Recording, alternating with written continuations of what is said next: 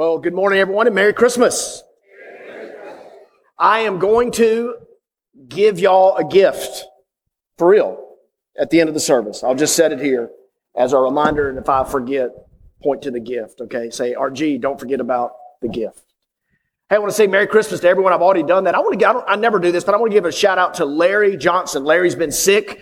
Uh, he's uh, at home. He's missed a few weeks. He never misses. He and Marcia Johnson always sit down front.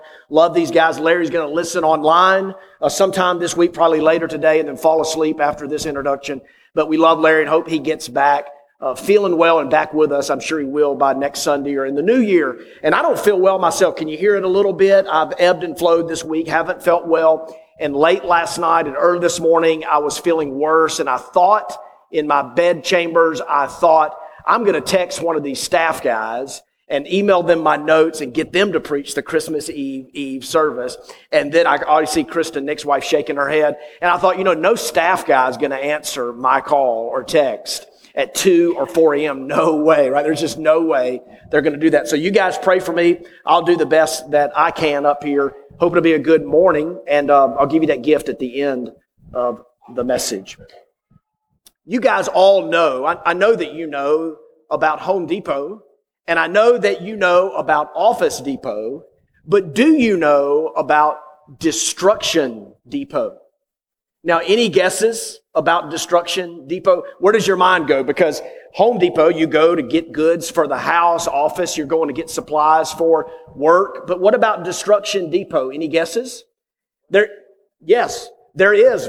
Correct answer on the front row. Joe Still stealing my thunder. There's a man named Matt Crawford, and he lives in Brighton, Michigan, and he started a business called Destruction Depot. And it is, in his words, a place for paying customers to come and vent their emotions in a safe, constructive atmosphere. And so customers arrive and they pick up some tool of destruction typically the tools of destruction. I was reading about this this week in the USA Today article. The tools of destruction include a hammer hammer, a sledgehammer, a golf club, a baseball bat, a crowbar, and then there are everyday objects for annihilation. Televisions, dishes, glasses, appliances, copy printers, television monitors, laptops, and the like. And you, you go in, you pay, and you get protective gear to wear, headgear all the way down to your toes, and you enter into, with your chosen tool of destruction, you enter into a padded room, a, a rage room they call it, and you have the opportunity for an hour uh, at your expense to let out your rage and to smash things into smithereens. I, I, was reading from the website. but The article itself led me to the website and I was reading and the website is so enticing. It asks a series of questions for the would-be hopeful consumer. Job got you down. Boss riding your backside. Granny leave you out of the will. Husband lazy. Wife nagging you. Partner cheated on you. Are you put out by all the road rage or endless road construction or the, the morons in traffic? Well, then come to Destruction Depot. And you have an opportunity to relieve your stress and to let out your rage at Destruction Depot. Choose one of your rage rooms and just smash away. Now, here's what's so fascinating. Would you guess who is the most common customer? What demographic? 80% in Brighton, Michigan, 80% of the customers in the destruction room are, destruction depot are women. Does that surprise anybody but me? Okay, 80% are women. Now, they cater to corporate events, to birthday parties, and to ladies' nights out. And one woman in the article, Julie Fowler, uh, she particularly enjoyed taking a crowbar to a porcelain sink and smashing it into smithereens. And she said, we get to break things and we don't have to clean it up. Okay. So the question, the question this morning though, for real, is why is there a destruction depot? Why are there rage rooms? And why are they growing in importance? We're in a series called The Wonder, the wonder of Christmas. And we uh, have looked at John chapter 1. We're doing that today. So if you have a Bible and you're so inclined, I would love for you, if you brought one, to to turn to John chapter 1 or the Pew Bible in front of you, John chapter 1. And we have looked at this great uh, introductory gospel narrative. John wrote his later than Matthew, Mark, Luke. But in this narrative, we see the wonder of the word. We see the wonder of the light uh, and the wonder of hope uh, found in the reality of grace. We looked at John 1, the very beginning, and John begins with what? In the beginning was the Word, capital W. In the beginning was the Word, and the Word was with God, and the Word was God. And we looked at the power, the wonder of the Word. In week two, we looked at the wonder of the light. In Him was life. Remember this? And in this life was the light of all mankind. And this light shined, it shone in the darkness, and the darkness, I love this, my favorite part, and the darkness was not able to overcome it. And we looked last week about how the Word became flesh and dwelt among us, and we beheld His glory. He was full of grace and truth. Some of you got a little too much grace. You're soft and easy. Some of you got too much truth. You hurt my feelings. But Jesus was all grace and He was all truth. He was full of it. God, man, in flesh, dwelt among us. And we said last week, we looked at the beautiful expression from John, I believe 1:14, where it says, we, uh, for, from his fullness, we have received grace upon grace. What a beautiful expression. And I said to you last week that grace cannot be earned. It has got to be opened. And that's very difficult for all of us. In fact, it's counterintuitive to human nature. We think we got to work for it. We think we got to work it. We think we got to strive and strain and, and earn our way. But the gospel is so counterintuitive. It's like water skiing. You guys ever water ski? If the first time you water skied, you tried to get up out of the water, and what did everybody in the boat say when you were water skiing? They said, Yes, thank you very much, because I forgot. Let the boat pull you up. And that seems so counterintuitive, right? You think, I got to lean up, I got to lean forward. But what's going to happen if you sit up or lean forward? You're going over the skis, and you'll be the laughing stock of all your friends dry in the boat. So the idea there is let the boat pull you up. And so it is. That's a message of grace. It's someone else entering into our world in the midst of our sin, pain, and brokenness and pulling us up. And that is the gift of grace. It's not earned. It's opened. This morning, I want us to look at John chapter 1, and we'll look at verse 29. It's so good, so rich. The next day, he, and quickly I'll tell you, he is John the Baptist. Don't be confused. There's John, the disciple whom Jesus loved, one of his closest friends, the writer of John and 1st and 2nd and 3rd John. And when he was exiled at the end of his life on the island of Patmos, he gave us revelation. But here John talks about, in his account of Jesus, he talks about John the Baptist. The next day, John the Baptist saw Jesus coming toward him and said, Behold the Lamb of God who takes away the sin of the world. Herein lies the heart of our, Christ, of our Christmas message. And why? Why is this phrase so significant? Who takes away the sin of the world? Now, did you guys come with somebody today, family or friend? Look at them. And that's probably somebody you would like to take their sin away, right? They got, the person next to you's got some sin and you wish you could take it away. What is so significant about this phrase? Who takes away the sin of the world? John would later, as he records the teachings of the master teacher, our Savior, our Lord Jesus, he says this about what Jesus taught. Everyone, that's you and that's me, everyone who practices sin is a slave to sin. John 8, 31. Everyone who practices sin is a slave to sin. You see, sometimes, sometimes I can be angry. Sometimes I can be bitter and sometimes I can be vain. Sometimes I can be self-centered and I can be stubborn. Sometimes I can be passive aggressive. I can let anger, uh, rage get the best of me. Sometimes I can say hurtful things and I can use self-deception to get me out of trouble or to elevate my image. All of us who sin are slaves. If we practice sin, we're a slave to sin. Now, that's a funny word. It just means sin. Like some of you are lawyers, right? And you, you tell people you practice law. Well, what do you mean you practice law? Are you a lawyer? It's the same idea. If you practice sin, you sin, and it's every one of us.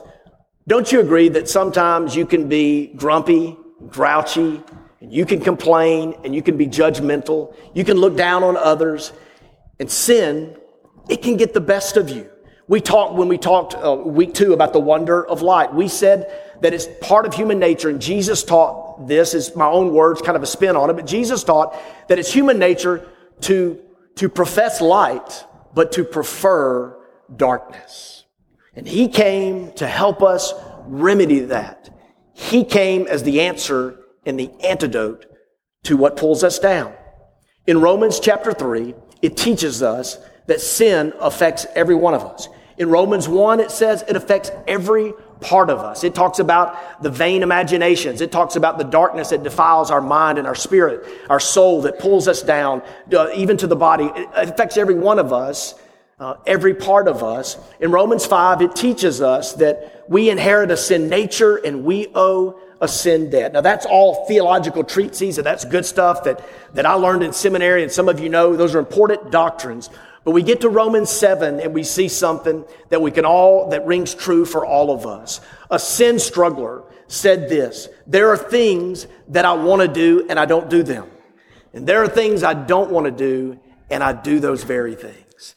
In fact, his conclusion, not his final conclusion, but the pain that was rolling around in him, he said, I am a wretched man. The things that I want to do, I don't do those things.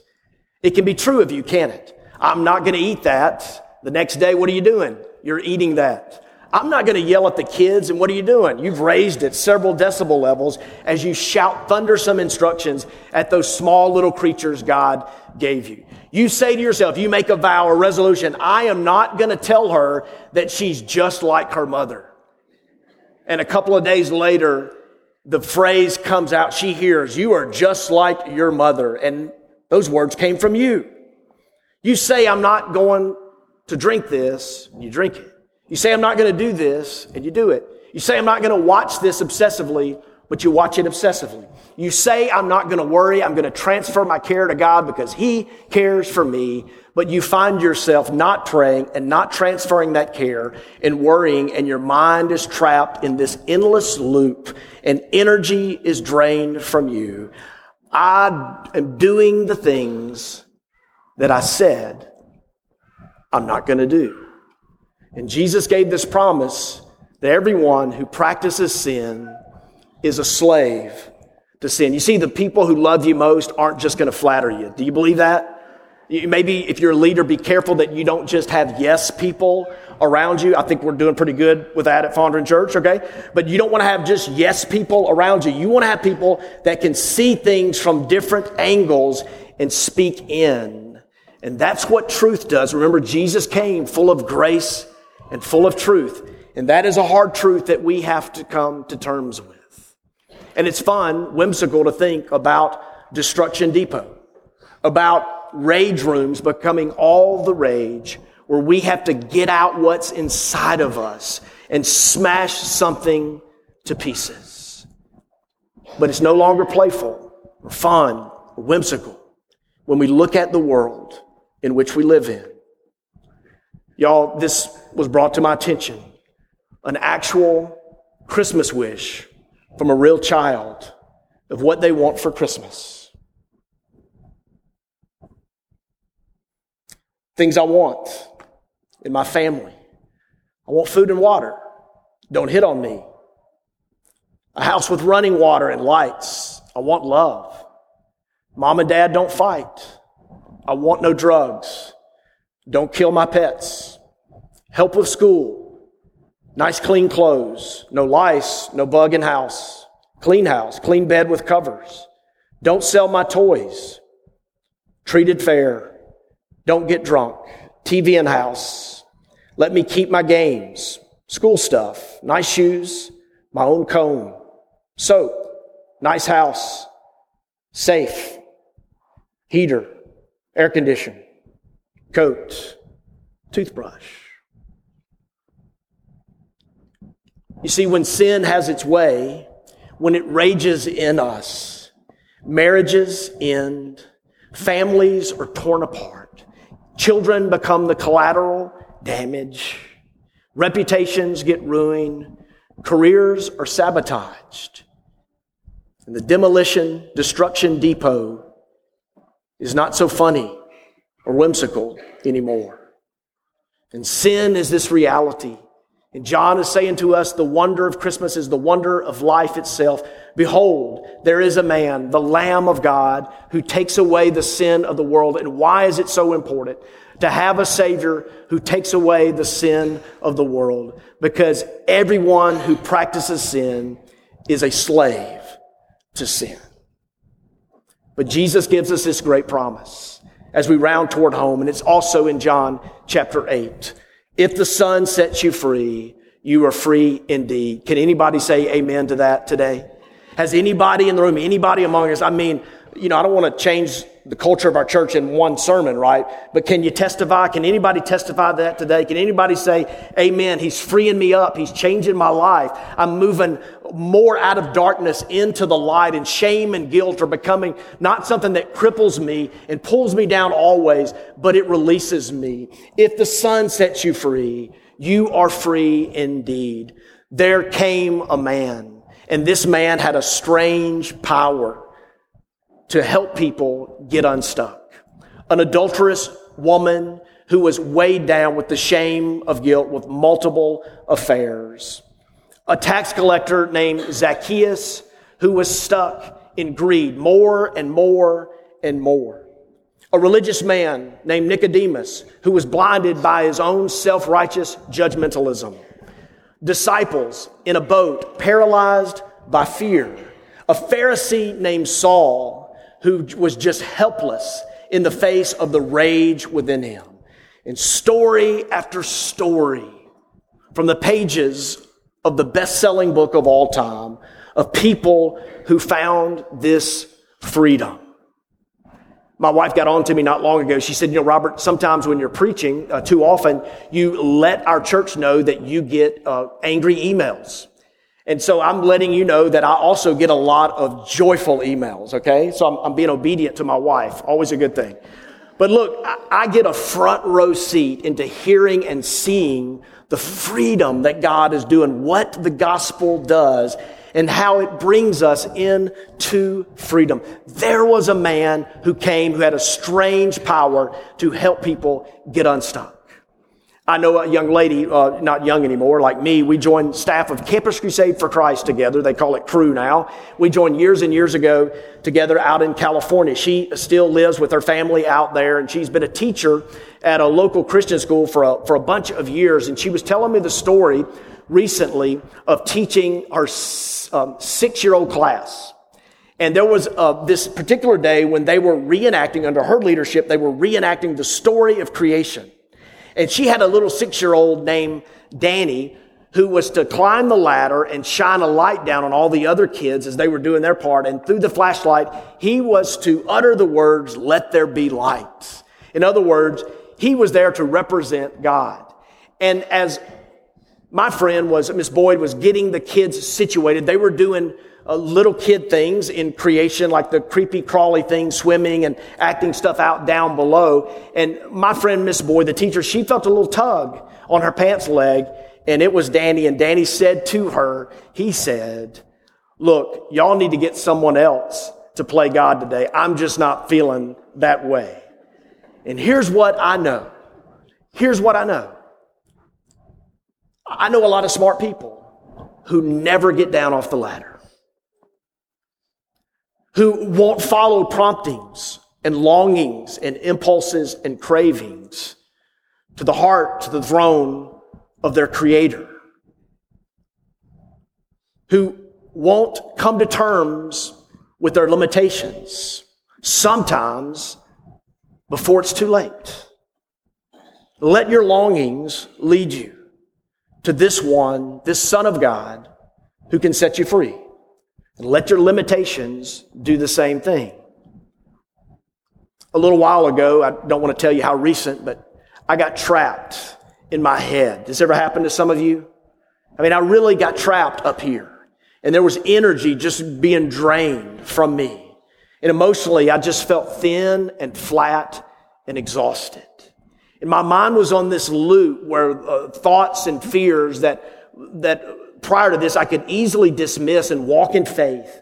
It just lingered and I felt this stuckness in my own life.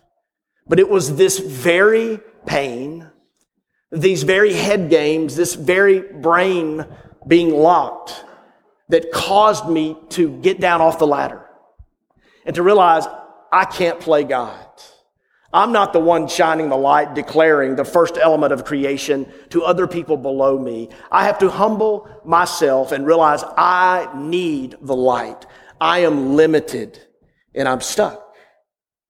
I ask all of you this morning, what could be your stuckness? It could be a job that you feel slighted in. It could be a broken family that brings pain. It could be a past choice that still chokes and binds you. What? What is your stuckness? The sin that enslaves you? What traps you? In Luke's account of the gospel, one that's preached at most churches of this weekend that we've of course preached before, in Luke chapter 2 it says this that you will find a sign and it says what it says what you will find. It says that you will find if we could put that up a baby. A baby wrapped in clothes and lying in a manger. Keep it up if you would. You know this. This is the story of Christmas. And I remember a couple of years ago when I had an outside uh, Christmas speaking engagement, and I was thinking, as speakers do when you're bringing truth and you want to you want to do well, and I was thinking, how could I bring this story in a fresh way. And I remember thinking about this the baby wrapped in clothes. That's what we do, right? It's what we do with little babies. We wrap them up. In fact, Jesus, you know, was a Jewish carpenter. Everyone's clued in on that. And in Jewish culture, I'm, I'm going to read from Ezekiel 16 and verse 4. As for your birth, now we won't get into this, but this is, it's uh, Jerusalem when she was being uh, unfaithful, being, uh, uh metaphorically speaking, adulterous. And it says in Ezekiel 16, 4, as for your birth, your umbilical cord wasn't cut on the day you were born, and you weren't washed clean with water, you were not rubbed with salt or wrapped in clothes. You see, to be unswaddled in Jesus' day, much as in ours, to be unswaddled is to be abandoned. It's to be uncared for. And here is this beautiful picture of a baby, despite the odds, despite what was challenging around him, he was wrapped in clothes.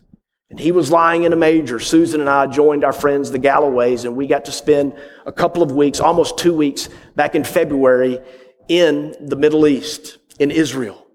And on one day, we took an excursion to Bethlehem, and it is a beautiful city not far from Jerusalem, and we were looking at a restaurant and we were looking out over the hillside in Bethlehem. A baby born. And it ruined the moment for me when we looked across the street and saw a KFC. Terrible. And I thought, oh, the commercialization of Christmas. But here, this story that most of us are familiar with this baby wrapped in clothes. And here's the thought that God gave me not so long ago. This was not just a baby wrapped.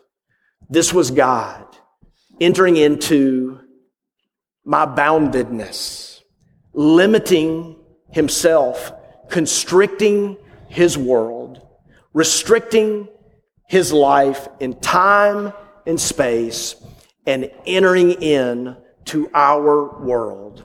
A God man, a Savior man, sympathetic, understanding of our human limitations. And the Jesus who taught us that everyone who practices sin is a slave to sin.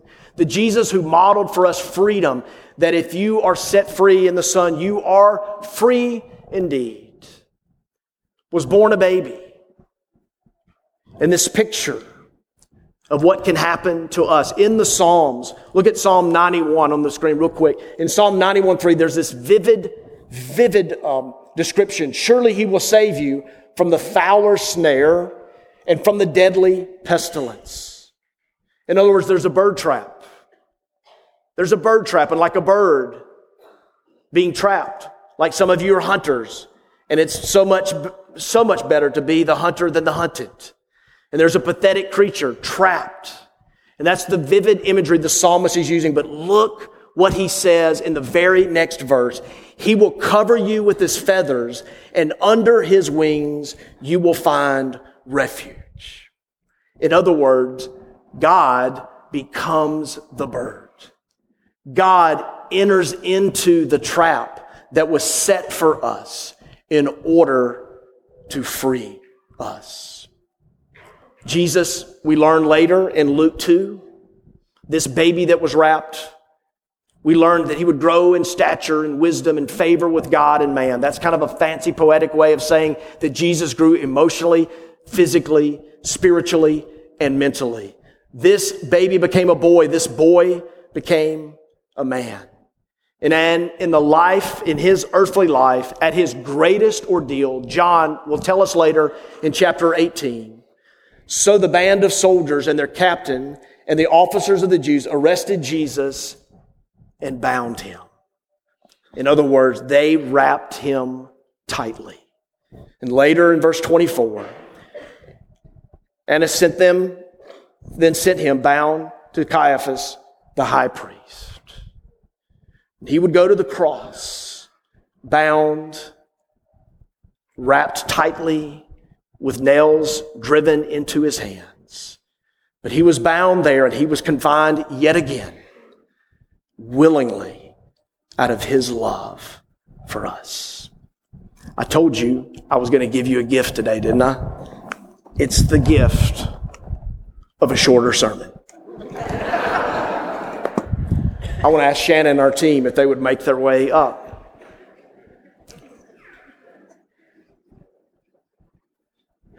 I want to ask you if you would to take a posture of prayer. That could be for many of us, it's closing our eyes and bowing our heads.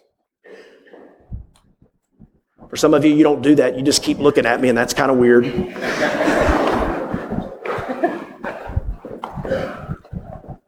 if you got a crush, I get it. If you would really, really, really.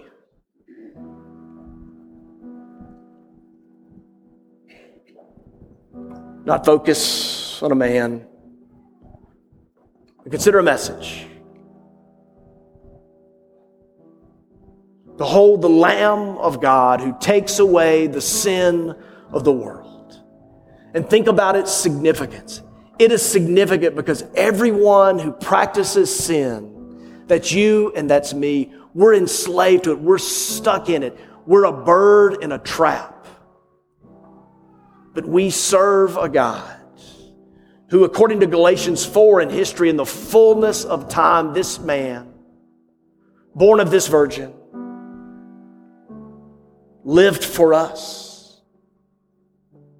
He entered in and all the prophecies were fulfilled in great detail and accuracy. And clues and hints were dropped all along the way that we serve a God who takes on human limitations, who cares about our boundedness and where we get stuck. The restriction of your life today if it's a stifling job where your gifts are not being used, or a broken family where you just can't extract yourself from the pain emotionally or whatever way, or if it's that past choice that chokes and binds you, the consequences still have you stuck. If it's this addiction,